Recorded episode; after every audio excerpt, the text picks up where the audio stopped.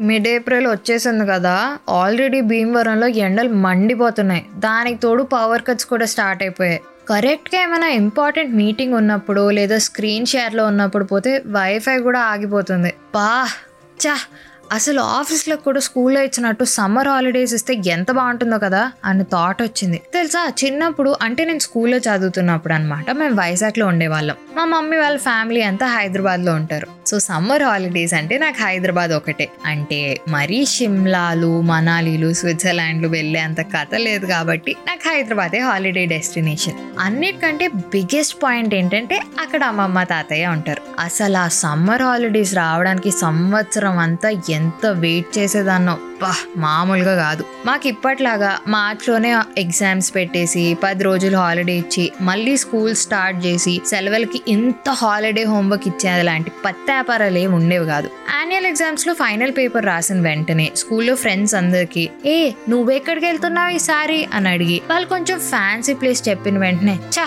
అని కుళ్ళుకొని ఎక్కడికి లేదు ఇంట్లోనే అని చెప్తే అయ్యో అవునా? నేను మా అమ్మమ్మ వాళ్ళ ఇంటికి వెళ్తున్నా తెలుసా? అని ఫ్లెక్స్ చేసి ఇంటికి వచ్చిన వెంటనే మమ్మీ మమ్మీ నాకు రేపు ట్రైన్లో టెంకల్ బుక్ కొంటావా? ప్లీజ్ అస్సలు గొడవ చేయను అని బతిమాలుకునేదాన్ని. నెక్స్ట్ డే సాయంత్రం ట్రైన్ ఎక్కుతున్నప్పుడు మాత్రం గొప్పగా బాయ్ డాడీ తొందరగా వచ్చేస్తా ఓకే? నా కొత్త బుక్స్ కొనడం మర్చిపోకు అని ఇన్స్ట్రక్షన్స్ ఇచ్చి జర్నీ మొత్తం మొత్తం. నేను మా అన్న కూర్చొని ఆ టింకిల్ బుక్ చదివేవాళ్ళం. పొద్దున్నే సికింద్రాబాద్ స్టేషన్ వచ్చిన వెంటనే ప్లాట్ఫామ్లో మా తాతయ్య వెయిట్ చేస్తూ ఉండేవాళ్ళు. దిగిన వెంటనే ఒక పెద్ద హగ్ ఇచ్చి నేను ఫ్రంట్ సీట్లో కూర్చుంటా. నేనే ఫస్ట్ చెప్పా అని డిక్లేర్ చేసేదాన్ని. ఆ డెడికేషన్ అలాంటిది మరి. దారంతా తాతయ్య ఏదైనా పాట పెట్టొచ్చు కదా అని స్టార్ట్ చేసి మమ్మీ మీద ఉన్న కంప్లైంట్స్ అన్ని ఫుల్ స్టాప్ కామా లేకుండా చెప్పేసేదాన్ని. ఇంటికి వెళ్ళిన వెంటనే మా అమ్మమ్మ గట్టిగా పట్టుకొని ముద్దు పెట్టుకునేది. ఇంకా మా తాతయ్య మా మామయ్యలు ఇద్దరికి మేము వచ్చేసామన్న న్యూస్ చెప్పిన వెంటనే బచ్చా పార్టీస్ని తెచ్చి వదిలిపెట్టేసేవాళ్ళు. మ్యాటర్ ఏంటంటే మా అన్న తర్వాత నేనే పెద్దదాన్ని. అప్పట్లో నా తర్వాత ఇద్దరు ఉండేవాళ్ళు ఇప్పుడు నలుగురు ఉన్నారనుకో అది వేరే విషయం. సో నేను ఏ గేమ్ చెప్తే ఆ గేమే ఆడేవాళ్ళం మ్యాక్సిమం మనదే ఇదంతా అన్న ఫీలింగ్లో ఉండేదాన్ని.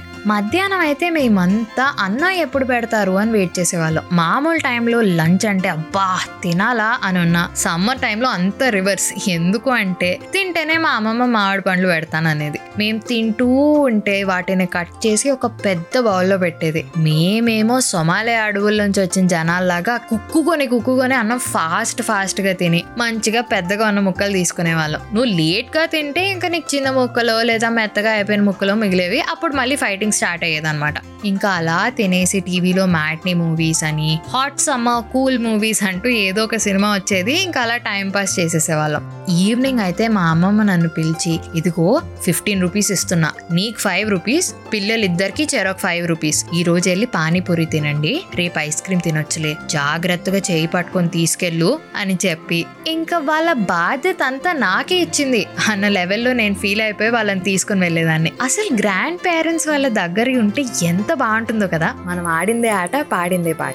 రోజు సాయంత్రం వెళ్ళి మా అమ్మని కనుక నేను ఐదు రూపాయలు అడిగాను అనుకో ఉతికి ఆరేస్తుంది పైగా అక్కడ ఉంటే మనల్ని అనేవాడే లేడు. మమ్మీ క్లాస్ పీకడమో లేదా దెబ్బ వేసే లోపే ఏ ఇంత దానికే అరుస్తారా? చిన్నప్పుడు నువ్వు చేయలేదా ఏంటి? అని రివర్స్గా అంటారు. అలా వీకెండ్స్ అయితే మామ వాళ్ళు వచ్చి బయటకు తీసుకొని వెళ్ళడము సినిమాలకు తీసుకొని వెళ్ళడము ఏమైనా కొనడము. అబ్బా ఆ వన్ అండ్ హాఫ్ మంత్స్ అయితే ఒక స్వర్గంలో ఉండేటట్టు ఉండేది తెలుసా? తిరిగి వైజాగ్ వచ్చేస్తున్నప్పుడు మాత్రం ఏడుస్తుంటే దగ్గరకు తీసుకొని నెక్స్ట్ సమ్మర్కి మళ్ళీ వచ్చేద్దులే అని బుజ్జగించేవాళ్ళు.